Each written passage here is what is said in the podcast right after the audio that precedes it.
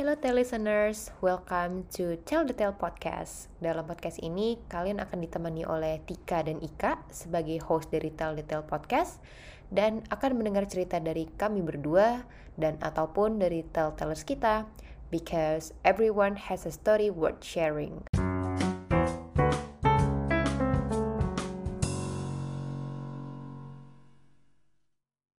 Hello, back again listeners. Baik Kak, halo lagi. Halo Tika, ih seneng banget ya. Ini udah season 7 ya, nggak berasa loh. berasa ya? antara, ya? berasa ya Tika? antara berasa nggak berasa sih ya sebenarnya ya. Karena udah udah mau setahun, um, ya, benar. Ya slowly but surely gitu. Cuman ya kita bersyukur lah ya udah nyampe sini ya Mbak Ika ya. Ya benar banget. Uh, dan selalu selalu seneng gitu ya menyambut setiap telltellers yang berbeda ya di setiap episode ya. Bener, kalau kayak nggak sabar nih ada cerita apa lagi nih nanti nih gitu ya. Bener banget, bener banget. Kayak yang hari ini nih ya. Betul sekali. Kita ngomong apa ya hari ini ya? Jadi ya. um, sesuai ini ya kemarin kita juga sudah sempat singgung di introduction kita. Jadi kita mm -hmm. akan membahas um, kalau sebelumnya kita pernah ngebahas tentang film, movies, uh, series. Kalau sekarang kita membahas tentang buku atau reading yes. gitu. Karena um, di luar sana ternyata banyak juga orang-orang yang bisa se-enjoy itu ketika sedang membaca, entah itu novel, entah buku apa pun, atau bacaan apa pun yang membuat merasa dunia ini milik gue berdua, hanya gue dan tulisan itu gitu. gue dan buku gitu ya. Setuju banget setuju banget. Dan memang uh, sebenarnya memang ada loh beberapa teman-temanku yang request juga tik. Jadi uh, waktu pas kita bikin season tentang movie gitu ya jadi ada beberapa temanku yang uh, bikin juga dong tentang buku gitu. Nah jadi mudah-mudahan uh, nih teman-teman yang waktu itu request nah mudah-mudahan jadi bisa uh, dengerin terus ya episode ini dan uh, mungkin bisa dapat insight-insight judul-judul buku baru nih betul, bisa jadi referensi. Betul ini ya buat hiburan pandemi juga ya. Benar, PPKM. Oke deh, kalau gitu langsung kita sambut aja um, telltellers kita kali ini. Ada Mbak Dela. Halo Dela. Halo Halo, halo Ika dan Tika. Apa Gimana kabar, kabar Del? Baik, baik. Gimana kabarnya kalian? Alhamdulillah sehat-sehat juga. Sehat dan semangat. Jadi PPKM ngapain aja Del biasanya Del? Di rumah seperti biasa ya mengurus domestik nih urusan domestik secara gue mama gitu kan ya terus juga tetap kerja ya sambil baca dan olahraga Oke. Okay. Gak ketinggalan baca pokoknya. iya, pastinya ya. Itu kenapa sebenarnya kita mengundang Dela nih di episode ini ya. Uh, mungkin sebelum kita ngobrol lebih jauh, uh, sekalian kasih heads up juga nih ke listeners. Jadi dulu uh, Dela ini adalah teman sekelasku waktu di uh, kuliah profesi ya Del beberapa tahun lalu. Mm-hmm. uh, dan kayaknya di episode-episode sebelumnya udah pernah juga ada teman-teman seangkatan kita juga yang jadi telltellers. Jadi uh, Dela ini udah yang kesekian kalinya. Dan untuk tema yang beda-beda ya. Uh, karena emang dari dulu tuh waktu jadi teman sekelas udah kelihatan banget sih Dela ini paling rajin. Kayak apa ya pokoknya one of the role models lah di kelas lah Termasuk rajin baca role juga. models. nah, mungkin sebelum uh, cerita lebih jauh, Del uh, boleh uh, kenalan dulu sama uh, listeners kita, boleh cerita tentang aktivitas saat ini uh, dan awalnya hobi baca tuh kayak gimana? Silakan Del. Oke, okay. halo semuanya, gue Dela. Uh, emang namanya Dela aja sih nggak ada nama lengkapnya. Terus uh, gue bekerja sebagai asesor, jadi kegiatan sehari-hari ya kerja sebagai asesor, kemudian kadang-kadang masih praktek juga, biasanya di LPTUI gue praktek sebagai psikolog. Uh, selebihnya ya ngurus rumah sama ngurus anak dan uh, ngejalanin hobi gitu kalau ya salah satu hobi gue baca uh, dan itu sebenarnya dimulai dari kebiasaan sih. Memang dari kecil itu gue terbiasa melihat nyokap membaca. Jadi nyokap gue itu juga seorang uh, pembaca gitu lah ya. Banyak buku-buku yang jadi koleksinya dia gitu. Uh, awal-awal sih memang um, karena terbiasa ngeliat nyokap baca jadi penasaran apa sih serunya kok nyokap demen banget baca gitu kan. Terus karena nyokap juga sering beli buku waktu itu masih zamannya Gramedia gitu kan ya Gramedia atau Gunung Agung gitu jadi begitu begitu nyokap beli buku gue pun ikut kan ya sudah pasti gue ikut gitu dan ya gue asik menjelajah sendiri tuh asik menjelajah sendiri di bagian anak-anak dan seperti yang kalian tahu kan sebenarnya buku anak-anak menarik ya sampulnya tuh hmm. bergambar seru banget lah yes. gitu kan hmm. awalnya sih dari situ ngeliat kok ini seru banget di gambarnya gue beli terus gue juga menikmati proses membacanya terus jadi keterusan sampai sekarang gitu sih sebenarnya awal mulanya.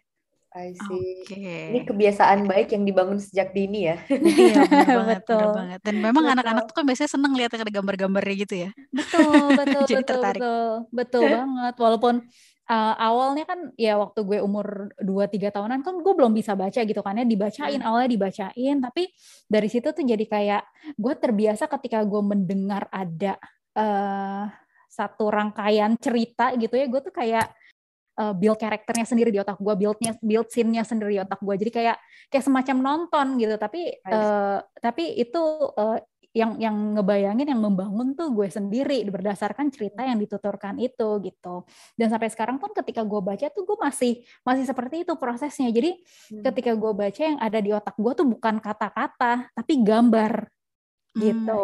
Hmm imajinasinya benar-benar jalan ya ketika betul, baca ya. Betul, betul. jadi sambil baca kalau misalnya kayak di uh, apa komik-komik gitu atau di seri-series gitu ya, jadi langsung hmm. ada gambar-gambar gitu yang kebayang ya Dele. Benar, benar, benar, benar, benar. Gitu. Jadi gue nggak perlu baca komik, baca novel pun udah udah memuaskan buat gue gitu. Secara visual juga udah memuaskan karena ya memang ada di otak gue semuanya gitu luar ya, biasa. Ya. Kebayang sih, kebayang. Uh, mungkin sebelum kita nanti ke tipe-tipe buku atau judulnya ketika sudah dewasa, bukunya apa aja yang dibaca. Tapi kalau pas dulu kecil nih, ada nggak sih Mbak Dela beberapa uh, buku yang memang dari kecil baca aja udah ngerasa inspired gitu, atau imajinasinya kayak bener-bener nggak pernah terlupakan lah gitu ketika baca suatu buku itu bener-bener cukup berpengaruh ketika kecil gitu ya. Hmm, dulu tuh gue sering banget baca soal lima sekawan. Hmm. Terus kemudian ada si buku-bukunya Enid Blyton juga gitu kan. Hmm. Dan um, mungkin karena ceritanya kalau lima sekawan itu kan memang uh, adventurous gitu ya. Mm-hmm. buat gue yang memang dulu nggak terlalu banyak temen jadi oke okay. jadi itu jadi kayak semacam cara gue escape dari kebosanan sehari-hari. Bisa ngebayangin oh dia ke sini seru ya segala macam gitu lah. Pokoknya petualangannya itu berasa banget di gue gitu. Dan untuk Kenneth Blyton kan karena memang uh, uh, apa namanya ceritanya sebenarnya sederhana ya simple gitu ya buat anak-anak. Jadi karena gampang dicerna gampang gue pahami jadi gue suka gitu hmm Itu waktu kecil gitu. Tapi begitu remaja dan uh, dewasa ya berubah lagi uh, uh, kesukaan gue gitu. Tapi jujur aja sampai sekarang pun gue masih suka sih kembali baca buku-buku itu gitu. Karena ya memang ringan, ringan dan menyenangkan aja gitu. Ya, ya, ya. Oke, berarti uh, dulu uh, bacanya uh, waktu kecil bahasa Indonesia ya bukunya ya Del? Ya? Bahasa Indonesia, uh, bahasa Indonesia, okay. pasti. Ya, ya, ya soalnya kadang-kadang ada juga yang um, dari baca buku tuh sambil belajar juga tuh bahasa Inggris. Iya, tapi mungkin itu yang bikin gue dulu jadi seneng baca kali ya, karena ketika gue baca itu nggak dikasih embel-embel, baca itu belajar. Jadi ya baca itu memang kegiatan yang menyenangkan gitu. Nah ketika gue mulai belajar, uh, mulai memahami pentingnya gue bisa bahasa Inggris tuh baru gue dengan kesadaran sendiri mencari buku-buku bahasa Inggris itu gitu. Tapi waktu awal-awal sih kayak ya baca ya baca aja itu kegiatan yang menyenangkan itu hobi lu udah gitu. Nggak pakai embel-embel buat belajar segala macem lah gitu. Enggak gitu ya wah ini bagus nih strateginya bener juga ya. Jadi harus diasosiasikan baca tuh fun gitu. Betul. Akhirnya jadi terkondisi sampai gede ya Del? Betul betul benar-benar Iya, ya, tapi aku setuju itu important points um, banget ya gitu. Karena mungkin aku termasuk yang menerima asosiasi asosiasinya agak berkebalikan ya. mungkin karena karena memang dari kecil bukan yang tipikal udah dipegangin buku juga dan mungkin ketika udah umur-umuran SD ya udah taunya memang baca itu sesuatu yang wajib apalagi berkaitan sama mungkin belajar yang memang hmm. ilmunya itu dari buku gitu. Jadi kesannya kayak kalau aku nggak baca tuh aku nggak susah mendapatkan ilmu untuk jadi pintar hmm. gitu kan. Hmm. hmm, hmm, hmm ya ya jadi um, itu benar-benar poin apa ya penting yang um, bisa banget ditumbuhkan dari kecil ternyata ya. Benar. Oke, okay, okay. Tapi begitu, maksudnya ketika sudah lebih gede juga, udah lebih dewasa, pasti kan um, reasons behind-nya juga lama-lama evolve ya. Mhm, Dan mm-hmm. apa sih yang membuat Mbak Dela juga sampai sekarang ya ternyata uh, kegemaran membacanya nggak nggak berubah gitu kan? Itu tetap mm-hmm. tetap termaintain sampai sekarang dan udah pasti kan juga kebutuhannya beda nih sama waktu kecil atau mungkin mm-hmm. ketika memang lagi kebutuhannya buat belajar dan ada nggak sih beberapa alasan yang membuat itu semua keep going gitu sampai sekarang? Oke, okay. uh, eh, kalau uh, untuk saat ini gitu ya, nggak tahu sih ke depannya mungkin berubah lagi. Tapi kalau untuk saat ini alasan gue membaca biasanya satu untuk escape, escape dari situasi yang jenuh atau situasi yang lagi nggak bagus lah buat gue mentally gitu ya. Hmm. Kemudian yang kedua itu adalah untuk gue untuk menginspirasi diri gue. Hmm. Nah, uh, jadi uh, tergantung dari kebutuhan mana yang mau gue penuhi, jenis bacaannya pun jadinya berbeda gitu. Hmm. Jadi kalau misalkan gue lagi pengen escape, ya gue bisa cari cerita yang uh, ringan, cerita yang bikin gue lupa lah sama masalah atau sama bad mood yang lagi gue hadapi. Tapi kalau yang inspired tuh gue biasanya lebih pikir tuh. Hmm, jadi mungkin gue baca-baca soal biografi orang atau mungkin gue baca-baca soal topik-topik um, yang memang uh, related gitulah dengan dengan apa yang sedang gue jalani saat itu gitu. Okay. Secara umum itu sih dua alasan itu sih yang hmm. membuat gue terus membaca sampai sekarang. Oke. Okay. Jadi kalau sekarang apa deh buku favoritnya Del? Di masa dewasa. Uh, Kalau tadi kan judul-judul favorit di masa kecil. Kalau sekarang tuh gue lagi suka banget sama um, si Haruki Murakami. Haruki Murakami itu ada beberapa sih yang gue suka. Ada yang uh, Kafka on the Shore, kemudian juga ada One Q84 gitu. Itu gue suka. Terus yang baru-baru ini dan uh, secara insight mengena banget di gue itu sebenarnya Midnight Library Midnight, Midnight Library sama Kim Ji Young born uh, 1982 gitu. Jadi hmm. untuk yang Midnight Library ini memang memang personal banget sih uh, alasannya X Tix. Jadi memang sempat ada saat-saat di mana gue ngerasa kayaknya kok um, ya anxiety gue lagi kambuh lah. Gue kan memang ada anxiety kan, ada gangguan kecemasan. Nah anxiety gue itu lagi kambuh. Uh, gue ngerasa kok kayaknya gue nggak gue nggak tahu gue mau maju ke mana abis ini gitu kayak nggak ada arah gitu. Nah waktu itu gue sempat curhat sama teman gue terus karena dia tahu gue suka baca buku dia rekomendasiin buku ini si Mita Library. Terus waktu gue baca isinya oh iya gila nyambung banget ya gitu. Jadi dari situ tuh gue belajar ini dalam banget ya padahal dari buku doang tapi dari situ gue belajar untuk uh, yang penting tuh bukan tujuannya yang penting bukan lu mau ke mananya tapi yang penting tuh lo menikmati lo bener-bener uh, meresapi lah ya ibaratnya meresapi hmm. apa yang lo punya saat ini hmm. gitu dan dari situ gue belajar dan itu relate banget jadi sama anxiety gue jadi itu belajar gue untuk jadi lebih mindful sebenarnya ya hmm. mindful yeah, sama yeah. situasi saat ini nggak pusing-pusing mikirin ke depannya gimana kekhawatiran soal aduh ke depannya kayak gimana, apa yang akan terjadi, hal buruk apa yang akan terjadi selanjutnya itu tuh gue gue bisa uh, belajar lah ya dari buku itu untuk coba cut pemikiran-pemikiran kayak gitu dan lebih ya lebih present aja gitu. Hmm, oke. Okay. Midnight Library tadi judulnya Del. Ini yes. berarti uh, non fiction ya? Uh, ini atau fiction? fiction. Ini fiction. Oh, fiction. Oke, oke. Oke, oke. Ini cerita fiction berarti uh, link nih terus ya soalnya menarik ya. Soalnya gue juga gak familiar Del sama judul-judulnya tadi lo sebutin. Uh, tapi itu jadi referensi nanti coba ya uh, gue akan cari uh, berarti dua-duanya fiction ya? Karena tadi kayaknya yang yang uh, tadi kok yeah, ada judul yang Kim Korea? Ji Young uh, uh, ah, itu okay. juga itu juga fiction gitu.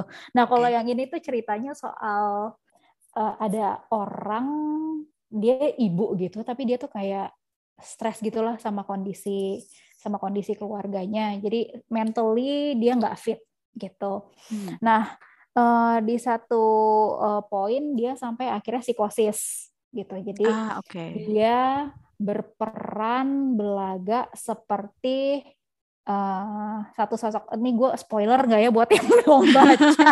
Nggak apa-apa nggak apa-apa. Ini kan ibarat kayak kita baca sinopsis gitu ya. Sinopsis IMDb-nya buku lah ini silahkan ya pokoknya dia akhirnya uh, akhirnya uh, di masa psikosis itu dia berperan sebagai seorang wanita lah. Gue bilang aja seorang wanita. Dan hmm. di situ tuh uh, yang menarik buat gue adalah penuturan uh, uh, si authornya gimana melihat situasi uh, Korea dan peran wanita saat itu di tahun itu gitu. Jadi kelihatan okay. banget bahwa wanita tuh di tahun itu tuh marginal banget, banyak banget pengorbanan-pengorbanan yang wanita lakukan uh, dan nggak dilakukan sama cowok gitu. Hmm. Jadi kayak misalkan hmm, uh, cowok bisa bebas sekolah ya sekolah aja sampai lo jadi dokter ya sekolah aja sampai jadi dokter. Tapi ketika itu anak cewek itu bisa udah deh lo nggak usah sekolah tinggi tinggi uangnya buat kakak lo aja yang cowok buat sekolah kedokteran kayak gitu. Lo coba aja bantu uh, jaga rumah bantu juga adik-adik bantu cari nafkah hal-hal seperti itu gitu. Dan ini menarik karena buat gue ini masih masih relate banget ya sama beberapa sama kondisi beberapa orang gitu ya terutama yang di daerah-daerah bahwa ya perempuan masih termarginalkan gitu. Hmm. mungkin dalam aspek pendidikan major, majority udah nggak terlalu gitu tapi dalam aspek-aspek lainnya kan masih gitu. Dan gila aja sih wah gila masih masih relate ya situasi seperti itu gitu. Padahal itu penggambarannya Korea di tahun berapa gitu kan? Tapi di Indonesia ini masih terjadi gitu Betul, betul, betul. Emang Menarik kadang-kadang ya gimana tik silakan tik lanjut tik. ini kita lagi sama-sama mencari insight dari ceritanya Dela nih barusan.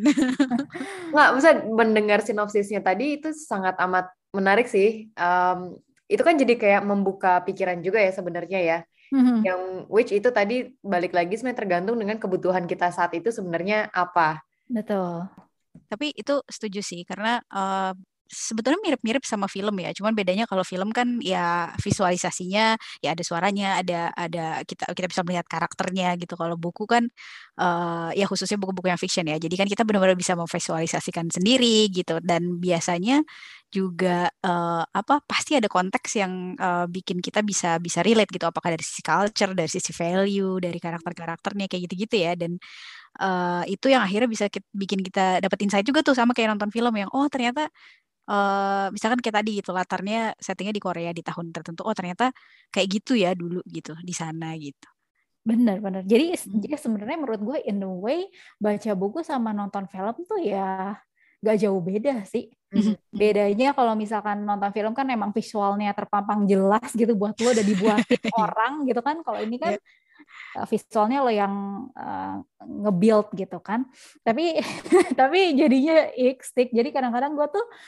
kalau misalkan nonton film yang bukunya udah gue baca tuh jadi kayak either either gue jadi kecewa gak, atau iya. jadi atau gue jadi wah iya nih oke nih harus begini nih penggambarannya gitu contohnya kayak yang Harry Potter gitu gue sering iya banget, banget di beberapa cerita tuh jadi kayak kok gini ya gitu. Ada tuh karena gue ngebayangin sendiri kayaknya lebih wah gitu kan.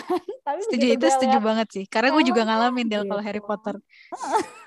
Iya benar-benar karena biasanya kan ketika kita udah baca bukunya kita punya ekspektasi pasti gitu ya. Benar apakah tentang si karakternya gitu kan. Kalau atau kalau di Harry Potter saking seorang J.K. Rowling itu sangat bagus banget menggambarkan uh, gimana dia mendeskripsikan misalnya sebuah kastil Hogwarts atau misalnya uh, apa ya uh, bu yang bukan karakter gitu ya. Dia benar benar-benar menceritakannya tuh sangat detail gitu. Jadi akhirnya kita udah membangun visualis visualisasi sendiri terus pas nonton filmnya, lu ternyata gini ya. bener, bener. Ya, gitu. Ya. Karena memang sebuah buku atau novel kan memang membuat imajinasi kita tanpa batas ya sebenarnya. Which is mm -hmm. itu yang yang seru sebenarnya mungkin untuk orang-orang yang memang uh, benar-benar enjoying reading gitu di mana nggak uh, ada yang ngebatasin gue nih kalau gue mau ngebayangin apa pun mau gue terinspire ataupun enggak gitu semuanya balik lagi ke kita ya betul kalau kalau dihitung-hitung Mbak Dela atau mungkin dilihat secara keseluruhan sebenarnya um, buku paling yang paling banyak dibaca jadi yang tentang apa nih? Kalau mungkin kita lihat secara general ya atau hmm. uh, secara general tema temanya gitu mungkin ya. Uh, yang pasti sih fiksi gitu ya. Tapi kalau untuk temanya sendiri sih kayaknya nggak terbatas sih ya. Hmm. Maksudnya nggak ada satu preferensi tertentu sih gue. Gue hmm. biasanya hmm, yang masih jadi kebiasaan buat gue sekarang adalah ketika gue ngeliat buku gue lihat sampulnya dulu gitu. Oh oke. Okay. Jadi Sampulnya. ini dari uh, iya, oh, kita kenal ya. Dan jadi buku by cover. Aduh, ya, ya, tapi ya. Karena, karena kebiasaan dari masa kecil dulu kali ya, gue ngeliat dari sampulnya dulu, sampul yang menarik, baru gue lihat sinopsisnya, sino, uh, sinopsisnya dulu kan seperti apa gitu. Tapi ya gue nggak nggak nggak nggak nggak ada satu topik yang hmm, gue prefer hmm. buat baca sih. Hmm. Hmm. Tapi emang lebih seneng baca fiksi dibanding baca biografi itu. Oke, oke. Okay. Terus mungkin ini Madela kan tadi kan memang um, sempat diceritakan sebenarnya kebutuhan membaca buku itu kan bisa beda-beda gitu. Misalnya, mm-hmm. wah stage gue lagi di stage A nih gitu, mm-hmm. jadi kebutuhannya berbeda. Nah sampai pada akhirnya bisa mengidentifikasi, oke okay, gue baca buku ini deh karena situasi gue lagi seperti ini. Nah itu mm-hmm. prosesnya gimana? Karena kayak setelah aku flashback, ya beberapa kali ada sih kayak gitu. Kayak gue butuh baca buku, ini udah saatnya gitu. Jangan mm-hmm apa ya buku yang gue pilih yang kayak gimana ya dan nyarinya juga gimana gitu. Hmm, kalau gue sih biasanya trial dan error gitu ya. Hmm. Jadi uh, gak jarang juga ketika gue lagi mau baca buku, baru baca mungkin sekitar satu atau dua bab, gue ngerasa nggak gak tune in nih sama buku ini gitu. Kayak kok gue hmm. nggak sefrekuensi ya sama buku ini? Ya udah kalau kayak gitu gue akan ganti buku gitu. Gue nggak akan memaksakan baca buku itu sampai habis. Kadang-kadang kan ada orang tuh ya uh, oh pokoknya gue ketika baca buku udah mulai ini harus selesai dulu. Kalau ini nggak selesai gue akan gue gue baru uh, kalau ini nggak selesai gue nggak akan beranjak ke buku lain. Ini mesti beres dulu baru gue beranjak ke buku lain gitu. Ya. kalau gue enggak sih gue memang memang nggak naruh banyak tekanan dalam membaca buku ya ketika gue nggak suka sama bukunya ya udah gue skip gue baca yang lain hmm. gitu. Nah dari proses trial dan error itu gue jadi tahu nih kalau misalkan mood gue lagi begini gue mesti baca yang mana. Kalau gue lagi ngerasa mau terinspirasi gue mesti baca buku yang mana. Kayak gitu jadi jadi kebaca sendiri sih polanya gitu. Hmm. Hmm ini kayaknya nyambung juga sama um, apa ya pola yang udah dibentuk dari kecil tadi ya bahwa hmm. uh, ke, ke, membaca itu jadi kayak kebutuhan gitu untuk kita mencari activity yang fun buat kita. Jadi Uh, kalau tadi dia mention ya udah nggak ada pressure ya ya benar-benar suka-suka kita gitu kita lagi pengen -hmm. baca ini ya udah kita baca ntar kalau ah oh, nggak oh, menarik cari yang lain ah gitu ya udah gitu ya. Bener bener ya, gitu. Ya, ya. Kadang-kadang kan gue juga awal-awal sempat sih ya uh, kayak ini orang gue baca reviewnya bagus gitu kan nilainya oke okay. tapi begitu gue baca kok gue nggak suka ya di awal tapi gue tetap ah coba ah baca lagi ya coba baca lagi siapa tahu nanti gue ketemu sukanya gitu tapi hmm. ya memang kalau dari awal satu dua bab pertama lo ngerasa nggak suka akan susah sih untuk suka sama buku itu karena kalau misalkan yeah. dari pengalaman gue bahkan dari halaman pertama tuh gue udah tahu nih gue bakal suka apa enggak sama bukunya gitu hmm Yang yang jadi satu faktor penentu buat gue suka sama suka atau enggak sama buku tuh sebenarnya bukan dari genrenya apa, ceritanya soal apa sih, tapi gaya penulisan authornya.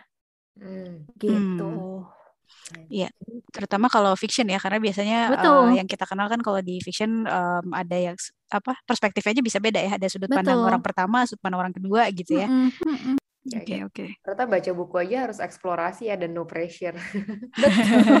Tetap ada trial and errornya ya.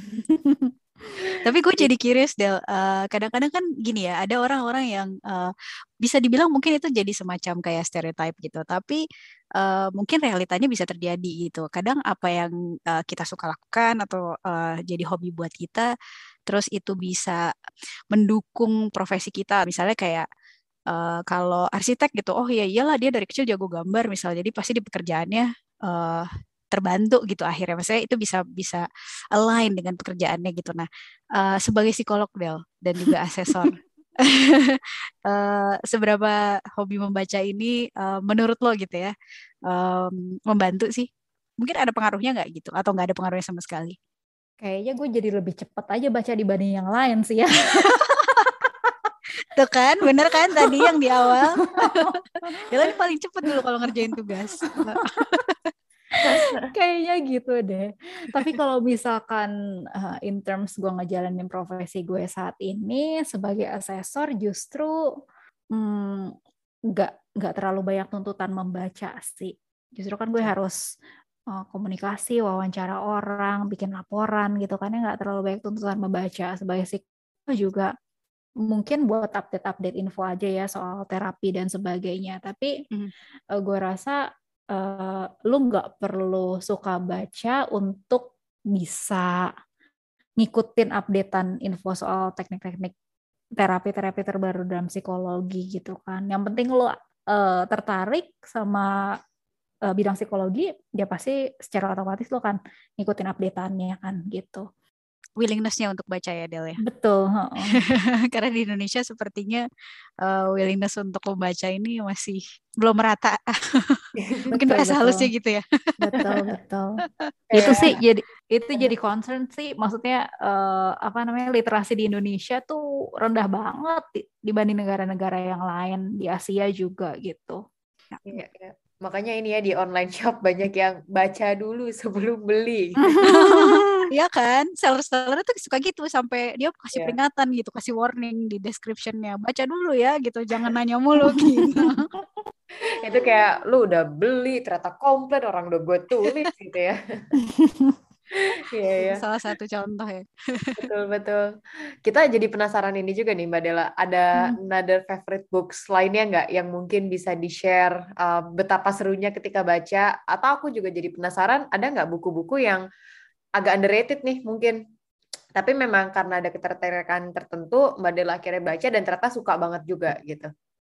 Ini uh, fiksi dan ini jadi dia tuh kayak semacam seri. Serinya ini tuh seperti lu pada nonton What If nggak sih? What If yang di Disney Enggak. yang soal Marvel uh, tapi dia bikin skenario alternatifnya. Oh, Jadi belum. No. Nah, ini bukunya tuh kayak gitu, tapi dia cerita-cerita Disney gitu. Hmm. Jadi kita kan misalnya udah tahu cerita soal Snow White alurnya seperti apa kan. Nah, hmm. di buku ini tuh diubah alurnya. Diubah ceritanya sama dia bahkan karakter Snow White-nya juga diubah sama dia dan itu bukan cuma cerita Snow White doang, Snow White ada, kemudian uh, uh, Frozen juga ada, kemudian Aurora juga ada, hampir semua cerita Disney itu Disney itu dibuat alternatifnya di seri ini. Hmm. dan menurut gue itu menarik karena gue juga suka Disney gitu kan. Dari dulu gue hmm, suka hmm, hmm. Disney.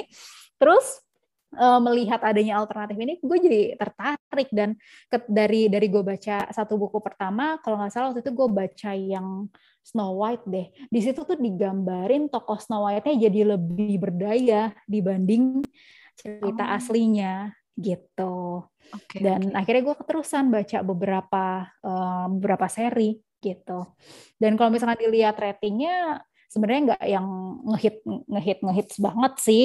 Uh, tapi buat gue ini menarik dan gue suka bacanya. Menarik gitu. Jadi kayak punya uh, kalau ngobrol sama orang gitu ya lu taunya cerita Snow White gitu doang. Gue tahu cerita alternatifnya. Ya ya. Dan memang Disney yang membuat gitu ya jadi iya betul. Oke okay, oke. Okay. wah menarik tuh. Nambah lagi nih listnya nih nanti yang gue pengen dilihat. yeah. Langsung di googling.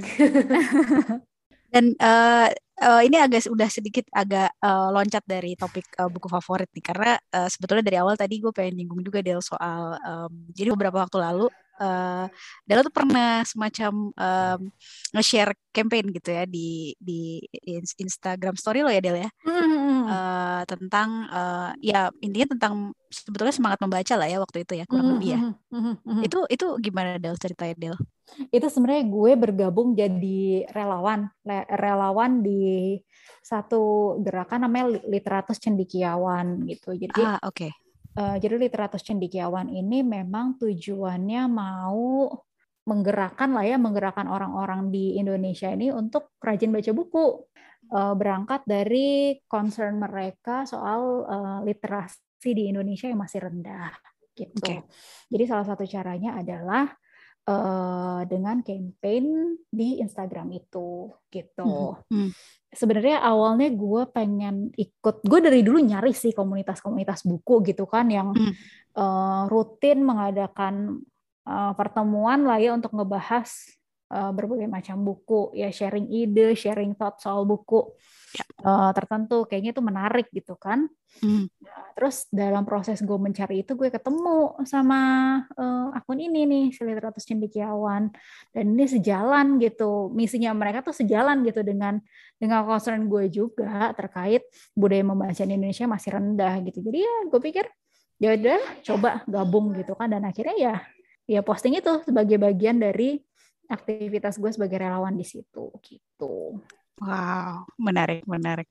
Ini ya biasanya kalau dari hobi, terus akhirnya nyari komunitas ya, karena pengen nyari juga uh, forum di mana kita bisa sharing uh, hobi yang sama gitu ya. Betul, betul. Oke, okay, oke. Okay. Uh, suka baca kepikiran pengen nulis juga nggak Del? Dari dulu X. oh iya ya. Oh iya ya. Oke. Okay. Cuma kayak bakat gue emang dibaca doang nggak di. Oh, gitu ya. Tapi itu sejuta dikategorikan bakat juga itu ya, bakat membaca loh. iya betul, itu. betul. Karena nggak semua orang ya suka membaca.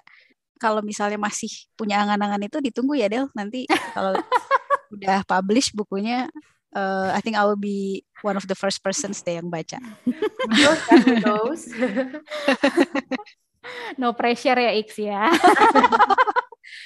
Iya no pressure, ini cuma obrolan aja. Karena karena barangkali kalau kemarin um, ada kebutuhan tertentu dan terpenuhinya dengan membaca, siapa yang tahu ke depannya terpenuhinya dengan menulis gitu kan? exactly. Gue tuh sebenarnya udah udah beberapa kali mencoba mulai nulis gitu kan ya. Cuma hmm. uh, gue memperhatikan mungkin karena gue uh, memberikan pressure terlalu banyak sama diri gue jadi gue bingung sendiri itu nggak mau nulis apa. Kalaupun kalaupun kepikiran nulis apa paling cuma uh, satu scene doang terus udah. Jadi yang bisa gue tulis adalah satu scene bukan satu cerita. Hmm. gitu. Ya. Yeah. which is fine kan? Tetap ya dilanjutin. Barangkali ntar satu buku ada scene yang berbeda-beda ceritanya juga beda gitu kan ternyata Enggak, Del. No pressure, Del. No pressure. Oke, ini nggak terasa ya ternyata ngomongin buku aja udah panjang ngobrolannya. Iya, ternyata ya. Dan seru banget ya emang kalau ngobrolin apa pun sebenarnya seru sih. ya mungkin kita menuju ke uh, penghujung pertanyaan ya. Aku takut nanti penghujung pertanyaan. um, ada nggak mungkin um, best insight atau quote yang Mbak Dela bisa share ke kita dan juga ke listeners gitu ya, yang memang didapatkan dari membaca buku. Ini juga bisa dari sumber apa pun, dari tema apa pun, atau dari kebutuhan apa pun juga ya. Oke, okay.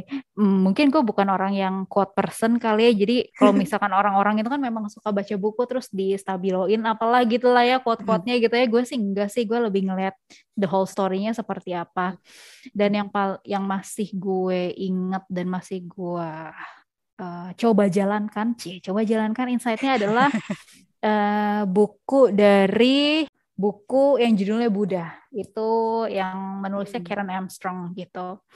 Hmm, ya dari situ tuh gue belajar soal um, memaafkan sih sebenarnya gitu hmm. karena ini lagi balik lagi ke personal banget nih ini relate sama personal life gue banget hmm, jadi ada banyak situasi di mana pengalaman past experiences lah ya bisa dibilang past experiences gue tuh kurang menyenangkan gitu dan mm-hmm. ada um, ada emosi negatif lah ya. yang memang kesimpan untuk orang-orang tertentu significant others di dalam hidup gue gitu. Mm. Nah, begitu gue baca buku itu, gue kayak dapet jawaban sih sebenarnya bahwa ya ketika lo marah sama orang yang lo sakitin sebenarnya diri lo sendiri, bukan orang itu gitu. Yeah. Jadi ya coba memaafkan, tapi memaafkan bukan buat dia tapi buat lo gitu. Jadi kalau misalkan lo masih sayang sama diri lo ya coba untuk maafin gitu.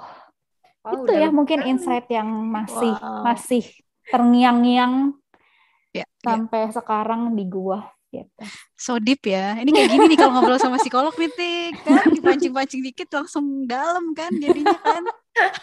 Karena ini ini sih kayak pemenuhan um, kebutuhan tapi memang menyelesaikan secara independen juga gitu kan. Yang hmm um, gratefully kalau buat Mbak Dela memang sudah menemukan caranya bagaimana gitu kan ternyata memang dengan medianya buku gitu Mm-hmm. Walaupun bukan berarti kayak tiap ada masalah langsung nemu juga gitu kan sebenarnya. Mm-hmm. Tapi ternyata mm-hmm. tadi ya mungkin dengan proses trial and errors um, dan itu membawa ke jalan yang baik gitu loh. Jadi happy Bener. to hear.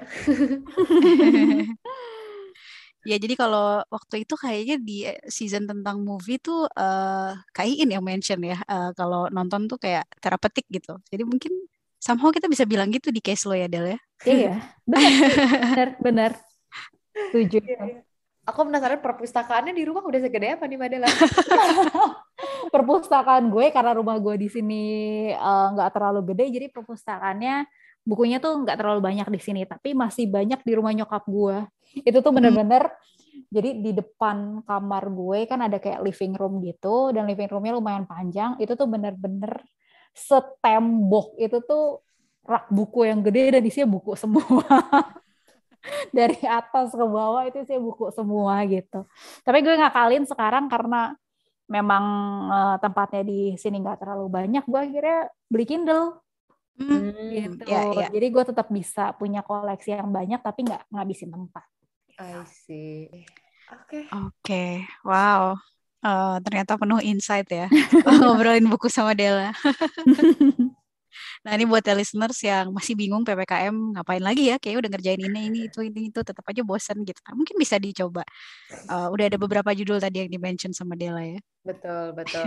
Atau tadi ya, kalau misalnya ada kebutuhan tertentu, ya no pressure, trial error aja juga gitu kan. Kalau mau mencari alternatif lain, which is buku yang jenisnya juga masih banyak banget, tipe yang bisa dibaca juga banyak banget. Itu optionnya endless lah ya kalau kita bilang ya.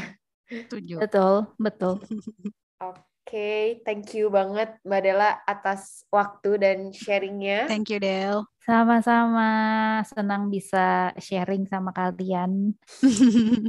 Senang kembali kita. Semoga uh, sehat-sehat selalu ya, yang penting uh, happy Amin. terus juga. Karena Amin. sekarang kayaknya happy juga penting ya di masa-masa kayak gini ya. Oke deh, kalau gitu semoga untuk listeners yang sudah mendengarkan dari awal um, bisa mendapatkan uh, pembelajaran yang baru. Ini ringan, mm. boleh dibilang, tapi yes. sangat berguna. Karena ya, um, dari dari beberapa yang sudah diceritakan Della itu juga sebuah proses yang ya. pastinya kita juga ngalaminnya akan berbeda-beda gitu ternyata. Ya. Jadi semoga mm um, bisa menambah referensi untuk um, masa stay at home kita. Dan nantinya juga bisa mendapatkan referensi yang lebih banyak lagi gitu. Dan untuk listeners um, jangan lupa tetap terus follow Instagram kita di @teldetel.id tunggu kejutan-kejutan kita berikutnya. See you on the next episode bye bye dadah. Bye